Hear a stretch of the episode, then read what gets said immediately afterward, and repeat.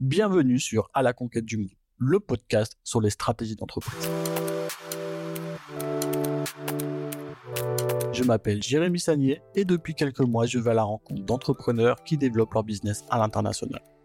E-commerçants, industriels, PME, petites ou grandes entreprises, le but de À la conquête du monde est de comprendre quelles stratégies ils mettent en place pour développer leur business. Ce podcast est produit par Eurofiscalis, un cabinet comptable spécialisé pour les entreprises e-commerçants et les entreprises du commerce international. Alors si vous êtes intéressé par notre cabinet, je vous invite à visiter notre site internet eurofiscalis.com. Sinon, on se retrouve un lundi sur deux pour un nouvel épisode.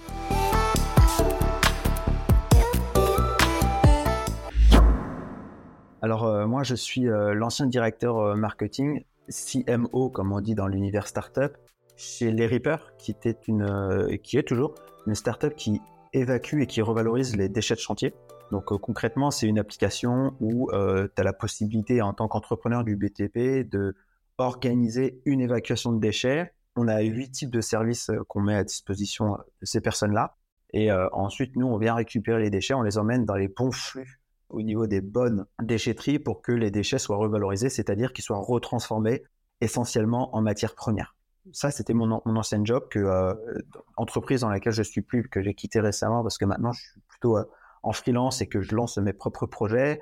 Et mon projet actuellement, c'était un side business que j'avais avant, qui était basé sur euh, comment aider les gens à mieux prospecter, à mieux suivre leur lead et à mieux closer sans se faire marcher dessus en fait par par ses clients parce que c'est un sujet qu'on avait remarqué qui était assez sensible au niveau des entrepreneurs aujourd'hui, c'est qu'il y, a, un gap en fait au niveau euh, digital, ça tout le monde en parle, mais il y a aussi un gap au niveau commercial où les gens ils ont besoin d'être euh, aidés. Et donc nous on fait un peu le mélange des deux, puisque mon associé sur ce projet qui s'appelle Jacques Sabater, qu'on s'est connu parce qu'il a une startup lui aussi dans le BTP.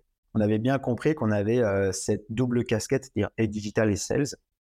et donc on a lancé un, un side business autour de ça, qui est un bootcamp et un coaching là, on essaye de euh, professionnaliser parce que euh, le side business euh, fonctionne bien, donc ça devient une vraie boîte.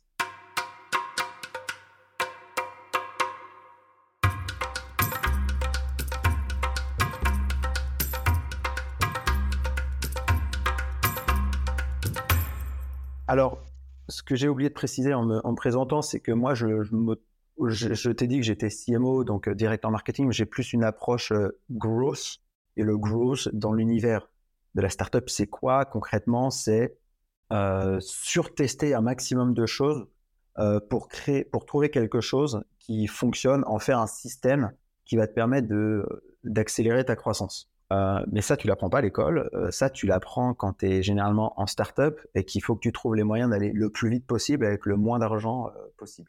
Et moi, ma formation, eh ben, écoute, j'ai toujours voulu être lobbyiste euh, à l'Union européenne. Donc, j'ai un bac plus 5 en intelligence économique et en communication euh, d'influence. Et après avoir fait euh, un an et demi d'années de, césure, stage, premier job dedans, j'ai vite compris que c'était hyper intéressant, mais c'est beaucoup plus intéressant dans les films que dans la réalité. Et du coup, j'ai décidé de changer le braquet et plutôt d'aller dans l'univers de la startup qui déjà à l'époque m'intéressait parce que ça bougeait. Sauf que euh, moi, j'avais que des compétences en com et euh, beaucoup d'ambition. C'est mon côté d'entrepreneur. Euh, sauf que la com, c'est bouché. Donc, je me suis dit, bah, c'est pas grave, je vais aller dans une agence digitale et ils recrutent beaucoup de bizdev et ils donnent, ils donnent la chance aux bizdev. et donc, j'ai trouvé une agence à Lyon comme ça. Et quand je suis arrivé, bah, en fait, j'ai appris le sales sur le terrain. mais vraiment sur le terrain. Puis j'avais aussi un manager, Thibaut, qui était très bon. J'apprenais beaucoup en fait en copiant ce qu'il faisait tout simplement. Et de fil en aiguille, étant donné que moi je viens plutôt de l'univers de l'influence, euh, des argumentaires, euh, du lobbying, euh, de la proximité avec les gens pour essayer d'influer leurs décisions, j'ai vite compris qu'en fait, la vente n'était que le point final d'un entonnoir géant dans le business et que ça commençait d'abord par le marketing et puis après la vente. Et en creusant, en allant sur Internet, j'ai découvert plein de bouquins, et plein de podcasts et aussi j'ai connu bah, The Family qui à l'époque, il y a, je crois que c'était il y a 10 ans maintenant, euh, commençait à sortir de terre. Et quand tu étais comme moi et que euh, l'univers startup, il était un peu pas caché, mais complexe à trouver, bah, c'était les premiers à donner énormément de ressources. Et moi, j'ai énormément appris avec eux. C'est là où j'ai découvert le growth hacking, growth marketing. Il y a plein de noms différents maintenant. Et j'ai énormément appris en regardant aussi leurs leur, leur vidéos en ligne. ils faisaient des événements. Donc moi, en fait, j'ai beaucoup appris sur le terrain. Quand je comprenais pas, euh, je regardais, je lisais, je synthétisais, euh, je le testais et je voyais ce qui fonctionnait. Donc voilà, en fait, comment je me suis essentiellement euh, créé. Et je regarde aussi beaucoup ce que font les gens pour les copier, mais dans le sens noble du terme. Je regarde ce qu'ils font. Après, je l'analyse et j'essaye de le faire pour moi à ma manière. Et puis après, c'est à force de regarder ce que tout le monde fait, tout ce que tu lis, tu trouves ton propre style. Et en fait, tu t'inspires des autres pour avancer. Et bah justement, est-ce que tu peux un peu plus décrire euh, qu'est-ce que le, le cross euh, hacking ou cross marketing pour ceux qui connaissent pas très bien? Ouais, bah en fait c'est un nom un peu bizarre. Euh, beaucoup pensent que c'est de la magie noire, etc. Il y en a beaucoup aussi qui pensent que c'est illégal. C'est totalement faux. Mais si je devais donner une, une, définition qui est assez simple, je vais essayer de, de me prêter à l'exercice. En fait, c'est la capacité à tester des choses jusqu'à trouver ce qui est un système qui est efficace et qui génère du cash de manière assez véloce. Dit comme ça, c'est un peu théorique, mais je vais vous donner des exemples. Aujourd'hui, quand vous voulez faire du marketing ou de la vente dans une entreprise, euh, vous allez mettre de l'argent sur Google Ads, et puis après, vous allez regarder si ça fonctionne. Puis vous allez mettre de l'argent en RP. Euh, donc les RP, c'est la, euh, la relation publique. Puis après, le marketing va gérer des leads ils vont les donner aux sales et puis le secteur de la, de la vente, ils vont devoir se débrouiller. Et euh, les entreprises, généralement, vont, être très stylotées entre les différentes actions qu'ils vont faire. Alors que quand on est un growth hacker ou qu'on fait du growth marketing, l'idée, c'est de regarder tout le tunnel de manière assez globale en se disant d'où viennent mes clients, quand est-ce qu'ils passent commande, quand est-ce qu'ils repassent commande, quand est-ce qu'ils arrêtent de passer commande, et euh, l'idée, toi, c'est de, à chaque fois de toutes ces étapes, de te dire qu'est-ce que je dois améliorer pour qu'en fait le, le flow de clients qui rentrent et donc de revenus générés aille encore plus vite. Le, le growth, euh, growth, c'est-à-dire croissance en, en anglais, ce n'est vraiment qu'une question de toujours aller plus vite sans casser la machine. Et c'est pour ça qu'on fait toujours beaucoup, beaucoup de tests sur une partie du tunnel où ça fonctionne pas très bien. Donc voilà concrètement ce que c'est que le growth, c'est faire des systèmes pour aller toujours plus vite et essayer de driver toutes les équipes autour pour déciloter les équipes. Parce que ça, c'est quelque chose qu'on voit beaucoup dans les PME, les TPE, même les grands groupes aujourd'hui où les, les gens vont travailler chacun de leur côté. Et malheureusement, euh, les gens communiquent peu, ou sinon ils communiquent après les projets, ils vont se faire des reproches, parce que s'ils avaient tous travaillé un peu plus ensemble en amont, ça aurait euh, euh, déroulé différemment. Une des grosses, que, alors j'allais dire chance, mais c'est pas chance, mais un des gros aspects du growth, c'est le fait d'y aller petit à petit, vraiment step by step. Généralement, quand une, startup a une mentalité de growth ou, un grand groupe qui commence à réfléchir comme ça, ils auront des objectifs long terme, sauf qu'au lieu de, travailler pendant six mois à un plan d'action qui vont surdécouper euh, pour être certain que ça va bien fonctionner, et au bout de trois mois, ils voient que la moitié est faux, quand on a une approche de croissance, on a plutôt une approche, euh, on sait ce qu'on veut faire, euh, on a des grandes étapes, par contre, on ne sait pas trop comment on fait pour passer d'une étape à une autre étape. Et donc, on va faire des tests, on va avancer. Euh, il y a beaucoup la culture du test and learn. On va se louper, on apprend, on reconstruit, on relance, on refait. Ah, on y arrive. On fait doublement euh, le budget dessus pour avancer et passer la deuxième étape. Je vais te donner un exemple. Tu vois, euh, typiquement, nous, chez les Reapers, donc, évacuation de déchets sur, sur chantier, nous, on sait qu'en France, on a une belle visibilité, ça fonctionne bien en Ile-de-France, mais quand on a voulu ouvrir les, les, les régions qui étaient en dehors de l'Île-de-France, par exemple, je vais prendre Lyon, je vais prendre Marseille, etc., on avait deux façons de voir les choses. Soit on pense comme un grand groupe, entre guillemets, à l'ancienne, et on se dit, on copie-colle tout ce qui se passe à Paris, ça va forcément fonctionner. Ou au contraire, on se dit, ça devrait fonctionner, mais on va quand même y aller petit à petit. Donc on sait que, par exemple, tel canal d'acquisition fonctionne, on va pas tout de suite mettre énormément de budget dessus, on va le tester. Et puis après, on va retester aussi les canaux qui n'avaient pas fonctionné à Paris et on va voir ce qui fonctionne. Et puis après, dans un premier temps, on va juste y aller avec le premier, euh, le premier service qui fonctionne le plus parce que logiquement devrait fonctionner aussi. Mais ça ne veut pas dire que ceux qui, qui fonctionnent peu à Paris ne fonctionneront pas bien dans le sud de la France. Et tu vois, c'est comme ça qu'on a une approche un peu euh, euh, du coup, qui est systémique, mais qui se construit petit à petit, on a euh, l'humilité de repartir de zéro en disant ça fonctionne à Paris, ça devrait fonctionner à Lyon, mais on va y aller petit à petit. Et donc, on redistribue du budget sur plusieurs régies différentes et on appuie sur celles qui fonctionnent. Et du coup, nous, on a découvert, par exemple, qu'en euh, en région, il y a des canaux qui fonctionnent beaucoup plus qu'en en, Ile-de-France. Il y a même des canaux qu'on a arrêtés en Ile-de-France qui n'étaient pas rentables, qui sont notre meilleur, euh, notre meilleur canal sur certaines régions. Et c'est pas exactement vrai sur toutes les régions. Il y a des services qui fonctionnent partout en France, il y a des services qui fonctionnent essentiellement dans le sud de la France. Et ça, on, l'a découvert parce qu'on y allait petit à petit, en testant. Et quand ça fonctionnait, bam, on a mis deux fois plus de budget dessus. Et quand je dis budget, c'est autant dans les régies que dans les outils, que dans les forces humaines aussi qu'on mettait.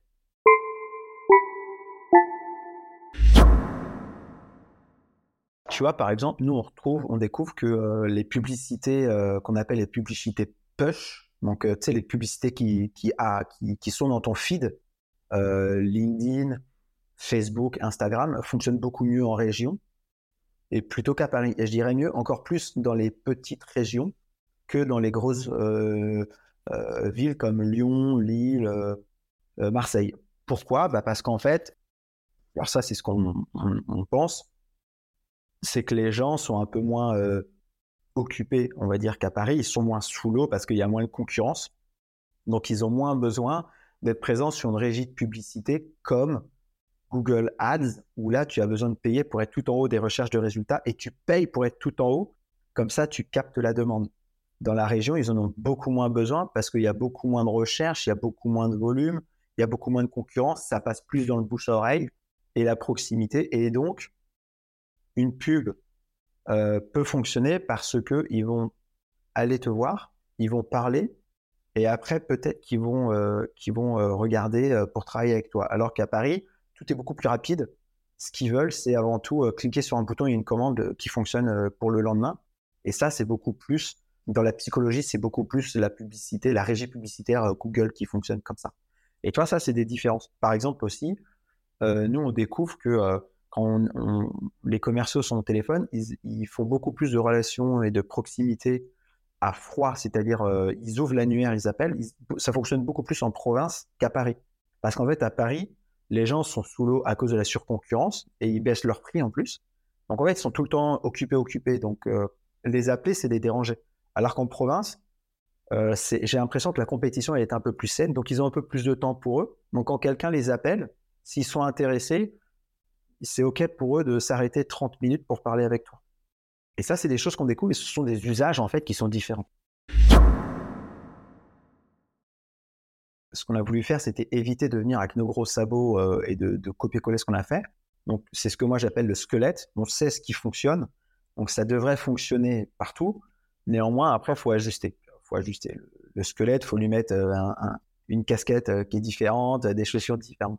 Mais néanmoins, ça, nous, on a développé une méthode que moi j'ai créée et que du coup j'ai laissée dans l'entreprise, qui est d'y aller un pas à pas, de savoir quels sont les messages pour y aller et de savoir quelles sont les étapes de 1 pour passer à 2, pour passer à 3, quand est-ce qu'on continue, quand est-ce qu'on arrête. Et après, quand ça tourne, c'est ce qu'on appelle le run, en bon anglais quand ça tourne. Hein. Bah après, c'est, on, l'intègre en fait à notre stratégie globale d'acquisition. Et euh, on a des budgets qui sont dédiés, qui sont travaillés, mais on n'est plus dans cette politique de test parce qu'on a déjà testé, on sait ce qui fonctionne. Maintenant, ce qu'il faut, c'est optimiser pour compter. Néanmoins, on prendra des décisions aussi par rapport à ce qui fonctionne déjà en Ile-de-France à côté pour ne pas euh, trop mettre de budget sur l'un et sur l'autre. On va toujours, nous, aller chercher là où il y a le plus de croissance possible, c'est-à-dire là où les gens closent le plus vite possible et surtout vont euh, générer le plus de revenus chez nous. Et si on estime que c'est dans une région, on mettra plus de budget sur cette région-là jusqu'à atteindre son potentiel euh, maximum.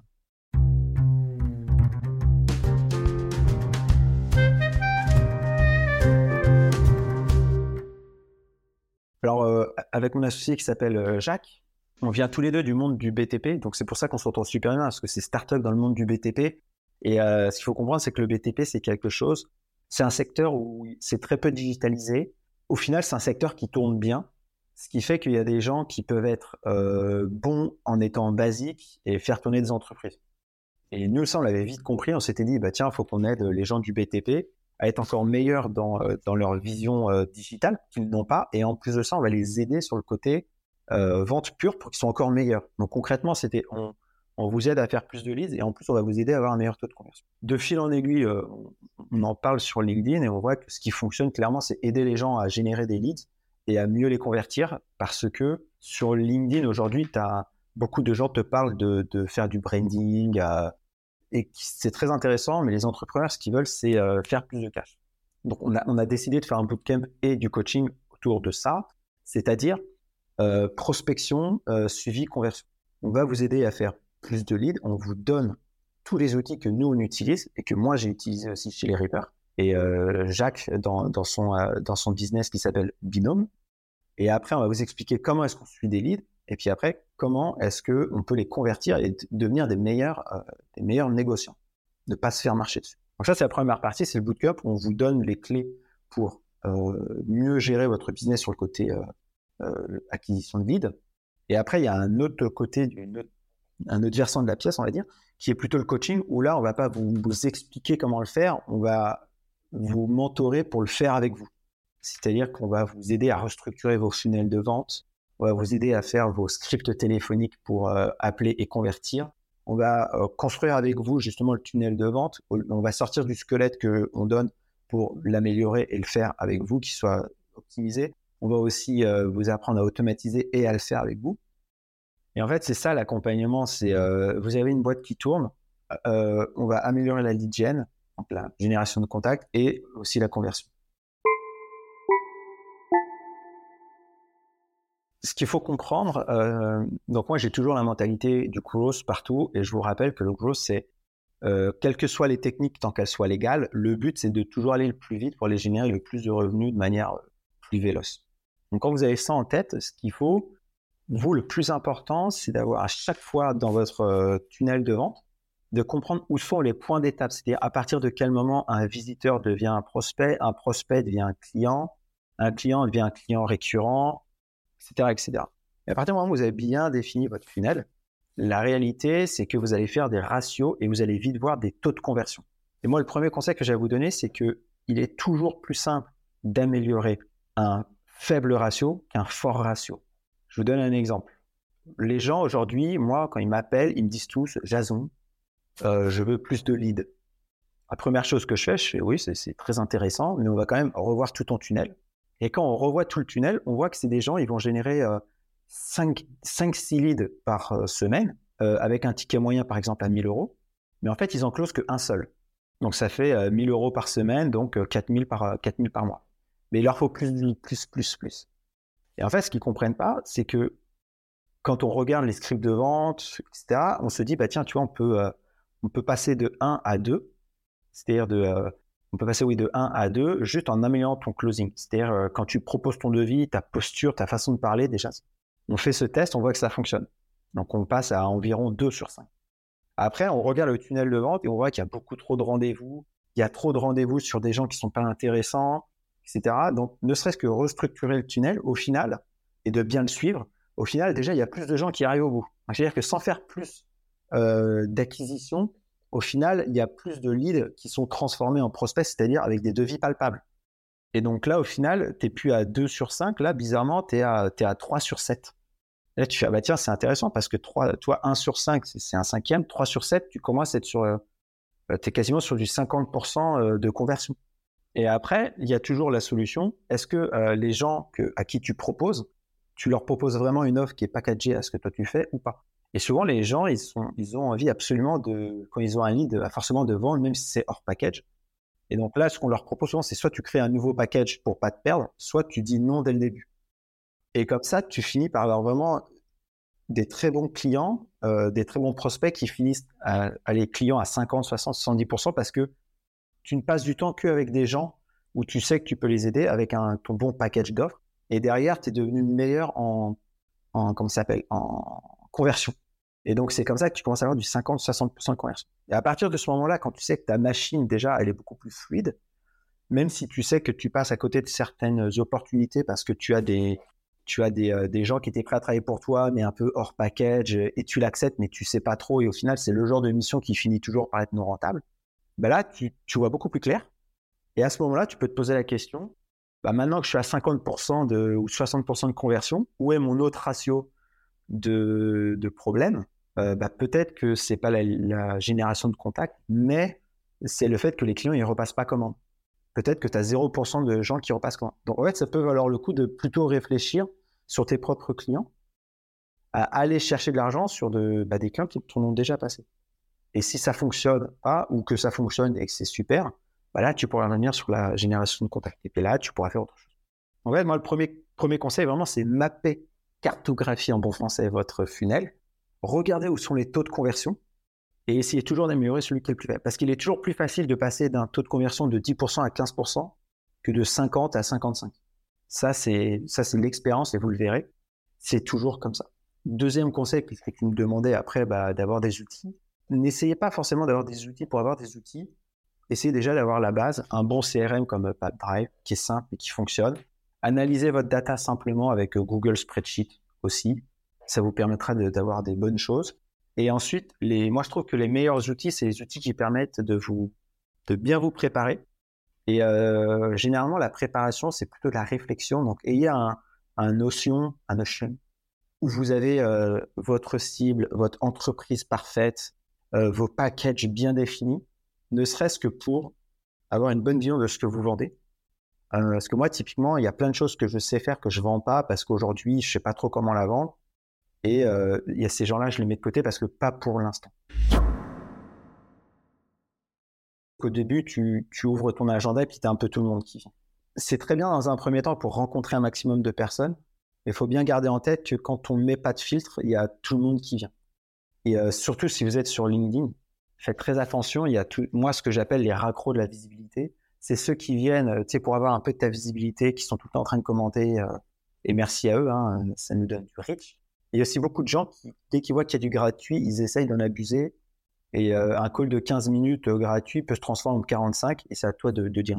Mais la meilleure façon de filtrer en amont, déjà, c'est de savoir ton ICP, donc Ideal Customer Profile, c'est-à-dire la boîte type avec qui tu travailles. Et après, c'est le personnel, c'est-à-dire les personnes à qui tu dois parler dans cette boîte. Et si tu n'as pas les deux, déjà, compliqué d'avancer parce que c'est dire que potentiellement c'est pas dans ton euh, pas dans ton géant. Et ça, la meilleure façon de le faire, c'est quoi? C'est en amont de rendez-vous, c'est de demander à des gens de remplir des formulaires. C'est aussi bête que ça. Moi, tu vas sur mon tu vas sur mon formulaire aujourd'hui, euh, je pose quelques questions qui sont liées au business et suivant les réponses que tu me donnes, je sais si tu as une vraie problématique business sur laquelle je peux t'aider ou pas. Et donc en fait, je filtre déjà par rapport à ça. Mais tu peux aller aussi beaucoup plus loin il y a des gens, ils vont te dire, euh, êtes-vous dans le secteur 1, 2, 3, où nous sommes spécialisés là-dedans, est-ce que c'est bon? Il y en a d'autres qui vont même aller jusqu'à dire, euh, mes packages démarrent à 3500 euros, euh, est-ce un budget qui est bon pour vous Et en fait, ça permet de filtrer très fortement en amont. Le filtre, je finirai là-dessus, filtrer en amont, c'est ce qui vous permet d'avoir des bons clients.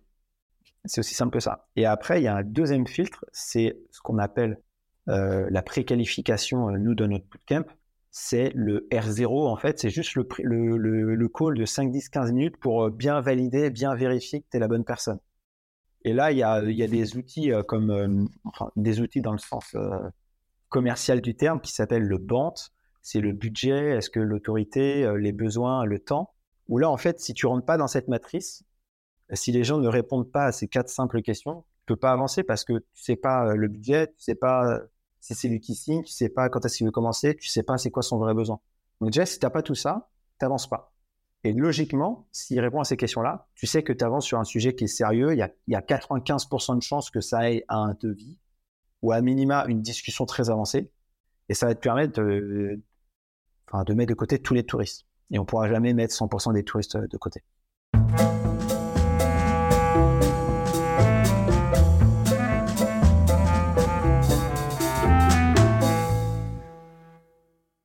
Alors, tu vois, là, je t'avais parlé dans un premier temps d'avoir euh, les ICP et les personas. Après, il vient une autre étape qu'on apprend aussi dans notre première séance euh, du bootcamp. Euh, donc, tu vois, nous, première séance du bootcamp, on ne te parle même pas de vente, on te parle de préparation. Là, ce qui vient juste après, c'est ce qu'on appelle le, le, value prop canvas, c'est-à-dire quelle est ta proposition de valeur. Et en fait, la proposition de valeur, c'est pas encore l'offre. Hein. Mmh. La proposition de valeur, c'est concrètement euh, quels sont tous les problèmes que tu règles chez les gens, quelle est la solution que tu apportes et euh, comment tu y réponds. Et là, en fait, tu vas répondre à toutes les problématiques que tu leur trouves, toutes les solutions que tu peux euh, leur apporter.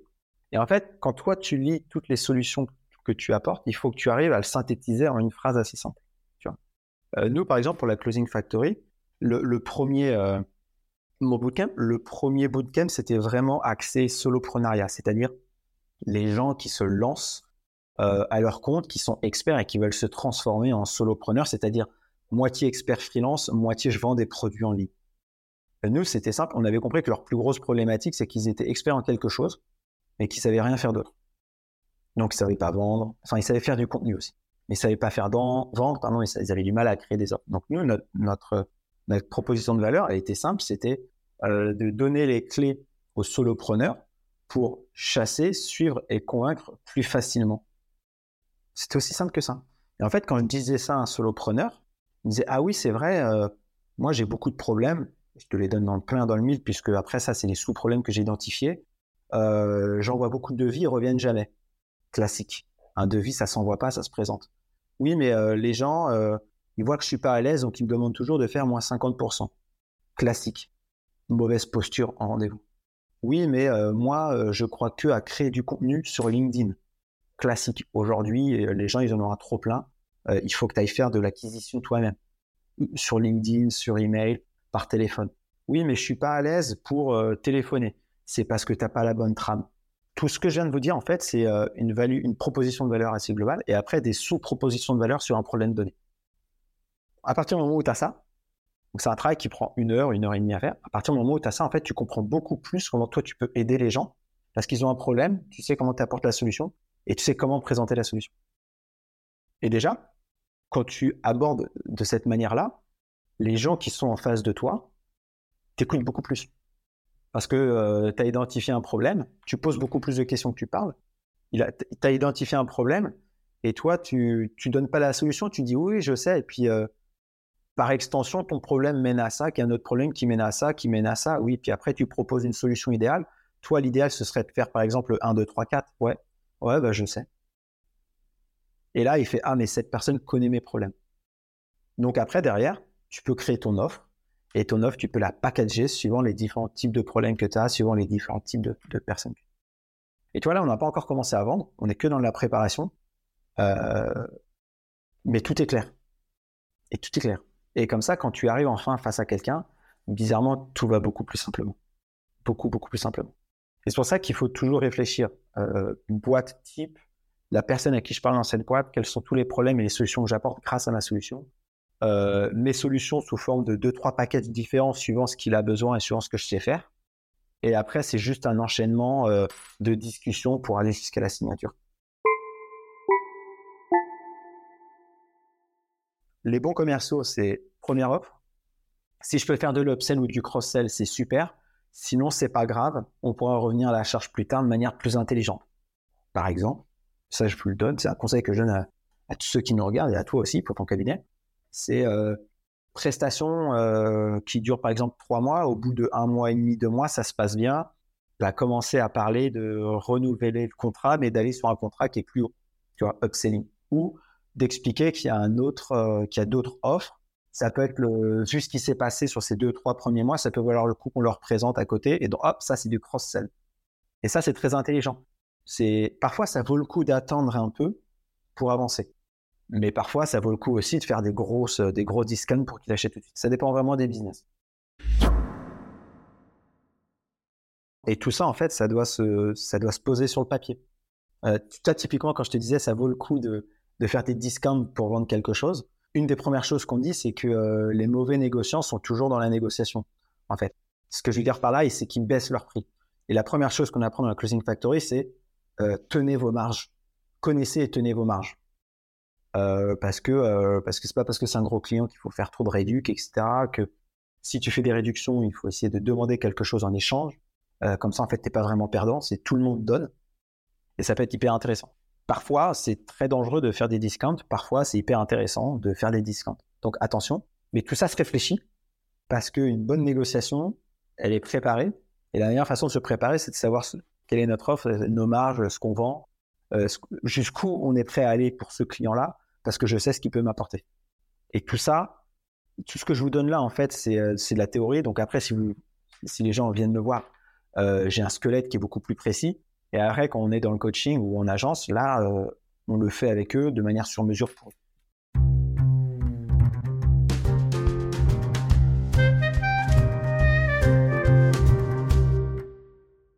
Le, Sales Playbook, euh, on devrait plutôt le renommer euh, en Bible de la vente, parce que le Sales Playbook, en fait, c'est tout le contenu pour vendre, c'est toute la connaissance vente. Euh, toi, typiquement, moi j'en ai fait un chez Reaper quand je suis parti. Alors déjà, je le faisais petit à petit, et quand je suis parti, j'ai laissé un, un beau playbook. Il faut que ce livre, quand quelqu'un le lit, ça peut prendre une journée, ça peut prendre deux, trois jours, qu'importe. Il faut qu'il comprenne tout des méthodes de prospection, de closing, les, qui sont les clients, ce qu'on est capable de faire, ce qu'on n'est pas capable de faire. Donc, un sales playbook, c'est ni plus ni moins que la Bible, en fait, euh, pour un commercial. Il la lit, il comprend tout. Et il comprend l'ADN de la boîte, l'ADN commercial aussi de la boîte. Et il sait comment il doit se comporter. Il sait comment la boîte fonctionne. Donc, un sales playbook, c'est ni plus ni moins que ce que je t'ai dit à l'oral, c'est qui sont les ICP, qui sont les personas, comment, euh, quelle est notre offre précisément, quels sont les go et les no-go, comment est-ce qu'on prospecte aussi, est-ce qu'on prospecte sur tel canal ou tel canal?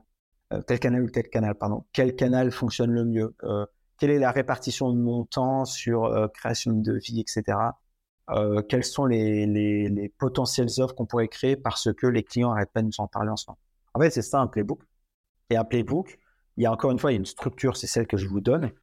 Et c'est celle qui, que l'on a à chaque fois quand on sort d'un, d'un, d'un bootcamp. Et après, il faut l'adapter. faut l'adapter parce que et c'est ça la, puissance de la méthode, c'est que je présente quelque chose qu'un squelette, et après, c'est chacun va l'adapter à, son style. Et nous, nous, dans notre bootcamp, on a eu des solopreneurs, mais on a aussi eu des, des gens qui étaient dans des boîtes. Euh, alors, il y en a, je crois que c'est pas, c'est de l'infogérance, de l'infogérance. En fait, ils reprennent la même structure, mais l'adaptent à leur business, et en final, ça n'a plus rien à voir sur les façons de travailler, les façons de prospecter. Mais le squelette, la colonne vertébrale, au final, est la même. Et je le redis encore une fois, c'est les ICP, les personas, comment est-ce qu'on prospecte, c'est quoi notre offre, euh, quelles sont nos limites de négociation, etc. quand tout ça est écrit, ça donne le sales playbook. Et quand quelqu'un arrive, il n'a plus qu'à le lire et entre guillemets à l'apprendre pour l'appliquer. Et dedans, il y a aussi les objections, etc. Petit rappel, le persona, c'est une personne à qui on parle dans un type de société défini qui est l'ICP. Je te donne un exemple. Imaginons un cabinet de conseil il fait la transformation digitale. Il a euh, deux types de clients, c'est les très grands groupes type euh, 440 et après il y a euh, on va dire les industries les industriels. C'est deux choses qu'on différencie en termes de boîte parce qu'on va pas leur parler de la même manière, ils n'ont pas les mêmes problématiques d'entreprise. Et après tu vas avoir des personas dans ces ICP. Par exemple, dans le groupe du 440, tu vas plutôt aller parler à une directrice de l'innovation, un directeur euh, marketing, alors que dans l'ICP, on va dire industrie, là, tu vas plutôt parler au directeur de l'entreprise, euh, au directeur des opérations, parce que c'est lui qui fait tourner la boîte. Et pourtant, tu vois, tu vends ou voir la DSI, alors que euh, dans les grands groupes, on commence à, il y a toujours des DSI, mais on commence à moins voir pour avoir des chefs de projets digitaux. Et c'est pas les mêmes personnes. Et tu vois que à quoi ça sert déjà de faire des ICP différents, c'est que deux facteurs vont parler la même problématique. Et en plus de ça, les gens que tu vas rencontrer dans ces boîtes-là, de manière générale, ne sont pas les mêmes. Donc, comment tu fais après pour savoir euh, à qui tu dois t'adresser? Bah, Une fois que tu as fait tes ICP, tu dis, bah, sur les, une dizaine de clients types, par exemple dans l'industrie, généralement, je parle à qui? Et là, tu vas voir euh, d'expérience, tu vas dire, bah, généralement, je vois X, Y, Z. Donc, ça être mes trois personas. Puis après, tu fais aussi tes recherches pour voir s'il n'y en a pas un autre. Et après, le, le, but euh, du travail du persona, ça va être de se dire, je connais l'entreprise en moyenne, de manière générale, où travaille, je connais les, problèmes d'entreprise, mais maintenant, je descends un niveau, c'est qui est cette personne-là, quelles sont ses problématiques et ses croyances en tant que personne dans cette boîte-là? Par exemple, euh, pour l'industrie, ça va être toujours d'optimiser la performance euh, des machines, ou des workflows, ça peut être machine ou humain, toujours ça. Par contre, une des problématiques qui va être d'un directeur d'opération, ça va être comment est-ce que je peux faire pour que mes, personnes soient 100% euh, de leur temps à travailler comme une machine? Est-ce qu'ils vont réfléchir comme ça. Et ils vont se dire, bah, toi, c'est ce qu'on appelle, euh, ah, c'est un nom particulier, mais en fait, c'est le, temps de latence qu'une personne a entre deux machines à pas la survivre. Lui, il va se dire, bah, comment je fais pour optimiser ce temps-là, pour euh, traquer ce temps-là? Et il va dire, bah, tu vois, moi, je te le dis parce que j'ai accompagné quelqu'un là-dedans. Et en fait, il y, a une, énorme transformation des industries pour savoir comment mieux placer les personnes à l'ère de la digitalisation, parce qu'il y a une partie de leurs tâches qui vont être digitalisées, ils vont avoir du temps, et comment je fais pour traquer ce temps, pour savoir, entre guillemets, quand ils font rien, où ils peuvent être productifs, pour pouvoir suivre leur productivité et donc les rendre plus, euh, bah, plus productifs, tout simplement. Tu vois, ça, ça va être son problème à lui, c'est comment rendre euh, mes, euh, mes assets humains plus productifs. Une autre problématique, ça va être dans l'industrie, souvent, c'est je veux rendre les gens plus productifs, mais baisser les, les, pas les, les accidents de travail, etc. Ça peut être une problématique. Il y a des gens, par exemple, ils veulent faire de la transformation digitale parce que les gens sont trop proches des machines, il y a trop d'accidents, et en fait, ils se rendent compte que euh, ce qu'ils faisaient aujourd'hui, ils peuvent euh, l'automatiser à travers de l'informatique. Donc pourquoi payer un homme à le faire alors qu'une personne peut le faire Une machine peut le faire et plus rapide, sans erreur? Et du coup, après, le vrai coup, ça va être comment faire pour que ces gens qui étaient chez nous, qui vont perdre une partie de leur job, être productifs ailleurs? Parce que le but, c'est pas de les renvoyer, c'est de les rendre plus productifs ailleurs. ce cabinet de transformation digitale, si demain il va travailler dans le luxe, rien à voir. C'est plus du tout la même chose. Mais pourtant, derrière, les outils qu'ils vont utiliser, les CRM, les outils d'automatisation, etc., au final, c'est les mêmes. C'est le même package qui est euh, euh, je viens, euh, je mets trois chefs de projet qui réfléchissent puis qui travaillent. C'est un travail d'un an. Ça va être le même travail, même packagé, mais en fait, la, ce que eux appellent le delivery, donc euh, l'étude et puis après le travail qu'ils font derrière, au final, ça, ça, ça va être sur mesure, mais le package est bien packagé. Mais dans le luxe, ce sera plutôt bah, à l'ère du digital, comment est-ce qu'on fait pour être encore plus proche euh, sans perdre ce côté luxe? Parce qu'aujourd'hui, le problème du luxe, c'est. L'avantage du luxe, ça a toujours été la, sur, la surproximité avec des personnes qui ont les moyens, élitistes. Maintenant, on voit que ça arrive avec les gens, on va dire, normaux, comme nous, euh, qui n'allons pas acheter une bague chez Cartier tous les week-ends. Mais du coup, maintenant, c'est comment faire pour parler autant à cette nouvelle classe de personnes, mais aussi à nos anciens, et comment est-ce que le digital va pouvoir nous permettre d'être autant proche de l'un que de l'autre sans que les deux euh, personnes se, se rencontrent? C'est pour ça qu'aujourd'hui, tu as des applications, les marques de luxe commencent, je te donne l'exemple de Gucci. Gucci commence à faire des, euh, des jogging Gucci. Euh, tu vois, à, 1000 balles le. Mais en fait, c'est pas la population historique de Gucci qui achète ça. C'est euh, ce qu'on appelle les nouveaux riches. Euh, ceux qui veulent un peu je la raconter. Par contre, ceux qui ont de l'argent, ils continuent à acheter les lunettes sur mesure Gucci, les sacs Gucci. Mais c'est deux populations différentes, tu c'est deux personnages différents. Et donc, ils leur parlent différemment. Mais maintenant, c'est comment tu organises tes systèmes en interne pour rediviser ta base, etc. Bah, c'est toi, là, en tant que cabinet de conseil en transformation digitale, bah, tu viens, tu comptes. Toi, c'est le même package. Tu viens, tu conseilles, tu fais une étude, tu mets des chefs de projet, tu travailles pendant un an, tu délivres. Et après, pourquoi est-ce que c'est important pour aller pour tirer le fil encore un peu plus loin? Parce qu'en fait, à partir du moment où tu commences à faire une, tu as une expertise qui peut être, on va dire, euh, aménagée suivant tes types de clients et, que tu arrives à le vendre par rapport à tes personnages, en fait, tu vas commencer à être reconnu vraiment comme un expert qui est capable de venir sur plusieurs branches et euh, donc, tu es vraiment bon sur chaque branche. C'est-à-dire que tu n'es pas quelqu'un qui fait tout, tu es quelqu'un qui a plusieurs branches dans sa boîte. Et c'est pour ça qu'il y a quelqu'un qui pourra venir euh, dans l'exemple du cabinet Transfo Digital, qui sera capable de venir te voir euh, en te disant bah, Je sais que vous travaillez dans le luxe, par exemple, mais aussi dans d'autres industries. moi, je viens pour vous parce que vous avez une expertise luxe. Mais ça me rassure de savoir que vous êtes aussi sur d'autres expertises parce que vous allez pouvoir vous nourrir d'autres industries et peut-être que vous allez avoir des idées pour nous. Mais je suis confiant que le chef de projet, par exemple, que vous allez placer chez moi, euh, il est spécialisé luxe. Mais je sais que le CEO que vous êtes en face de moi, vous travaillez avec d'autres industries, donc il y a peut-être des connexions qui peuvent se faire euh, à plus haut niveau, plus macro. Et c'est là où tu différencies d'une personne qui va dire euh, cabinet de transfo digital.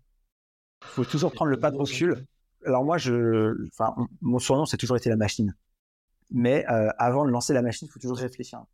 Il faut toujours faire attention à pas trop réfléchir avant de se lancer mais il faut avoir certains basiques, euh, comme ceux que je te, je te, donne là, qui sont au final des choses qui sont assez euh, simples pour moi parce que je baigne dedans, mais c'est normal de se faire accompagner pour, euh, pour les mettre en place. Et une fois qu'ils sont en place, après, c'est assez flexible. C'est-à-dire qu'on se fait une ligne directrice, on la suit.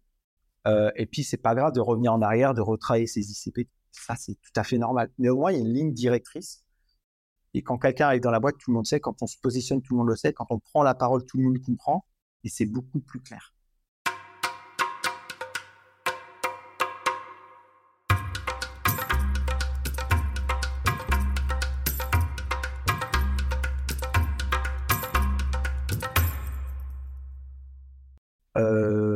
L'église au centre du village, euh, le plus important, c'est toujours le chiffre d'affaires. Et c'est hyper important quand on est entrepreneur de viser cela parce que il faut toujours garder en tête que le seul objectif d'une entreprise, c'est de faire du cash. Et bien évidemment, ne viser que ça, c'est un très mauvais objectif. Par contre, viser à toujours optimiser son tunnel pour en faire plus, ça, c'est la bonne approche. C'est pour ça qu'à chaque fois que vous vous posez les bonnes questions d'optimisation, de funnel, etc., il faut toujours se poser la question, est-ce qu'on va aller plus vite? Oui, mais plus vite, pourquoi Pour avoir plus de clients, mais plus de clients pour faire plus de cash? C'est pour ça qu'à chaque fois que vous faites votre analyse, il faut toujours vous dire, est-ce que, enfin, il faut toujours faire le ROI. Est-ce que ça fonctionne? Après, on peut se donner des, conditions de, temps pour commencer à être euh, rentable sur un sujet, etc., etc. Mais quand, on, quand je vous disais d'optimiser votre funnel, ça, c'est déjà un niveau euh, méso, mais micro, voire micro. Mais de manière macro, tout ce qu'on fait, c'est pour augmenter le cash. Et alors, en fait, de manière générale, le je vais juste rester sur le côté acquisition et rétention, mais le but, c'est de faire monter euh, le cash. Donc, fatalement, c'est euh, toutes les actions qu'on fait. Est-ce que les nouveaux clients rapportent plus d'argent que les autres? Oui, non. Est-ce qu'ils euh, sont plus à même de, de recommander après? Oui, non. Est-ce que le budget que je mets sur la table, ça me rapporte le ROI est plus intéressant qu'un autre client? Oui, non. Je te donne un exemple nous, quand on avait testé le, canal Google Ads, c'était un canal qui nous coûtait cher par rapport à ce que ça rapportait. Mais avec le temps, on a découvert que c'était là où il y avait le plus de rétention. C'est-à-dire que ça nous coûtait peut-être un peu cher d'avoir un client, mais au final, c'était les clients qui achetaient les produits les plus chers et euh, qui faisaient le plus de rétention, donc qui revenaient, qui revenaient. Et donc au final, moi j'ai découvert qu'au bout d'un certain nombre de commandes, ces gens étaient rentables et au bout d'un certain nombre de, de commandes encore en plus, ils étaient extrêmement rentables. Donc qu'est-ce que j'ai fait? J'ai repris mes funnels de vente canal d'acquisition 1, canal d'acquisition 2. Et là, je vais voir mon boss, je dis, regarde, on gagne plus d'argent sur ce canal. Donc là, de base, ce qu'on a fait, c'était changer le canal, euh, changer le, budget de canal de régie parce que ça se donnait plus. Et donc, immédiatement, la boîte, elle a commencé à, à scaler, c'est-à-dire à augmenter et à aller beaucoup plus vite.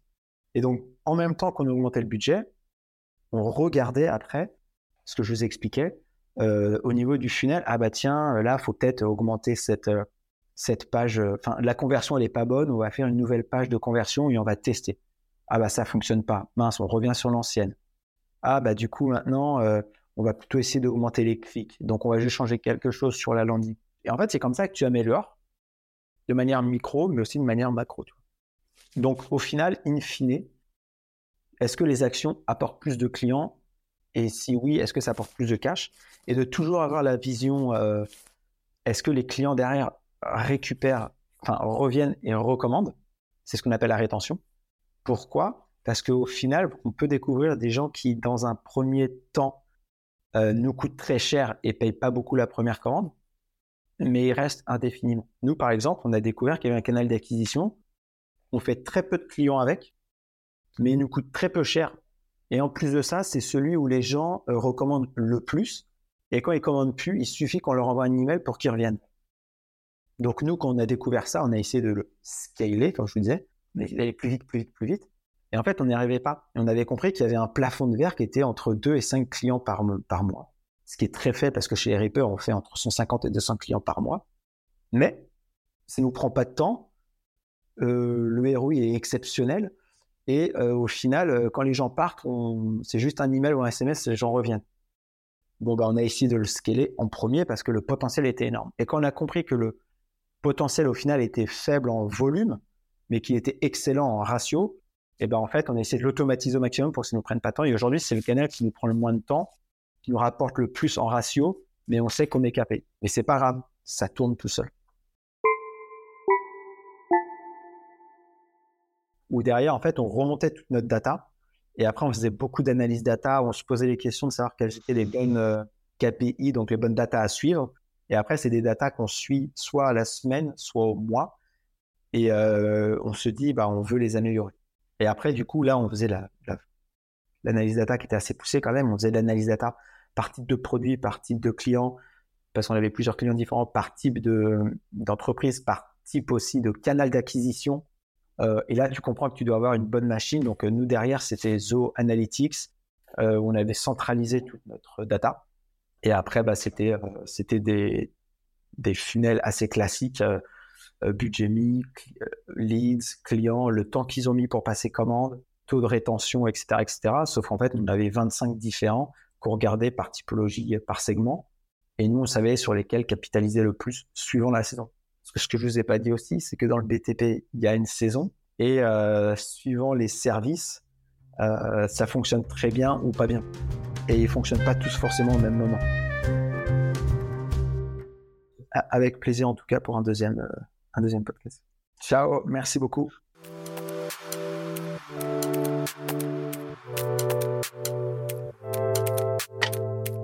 Merci d'avoir écouté cet épisode, j'espère qu'il vous a plu. Si vous souhaitez nous soutenir, vous pouvez vous abonner sur votre plateforme favorite et mettre 5 étoiles sur Apple Podcast et Spotify. On se retrouve dans 15 jours pour un nouvel épisode.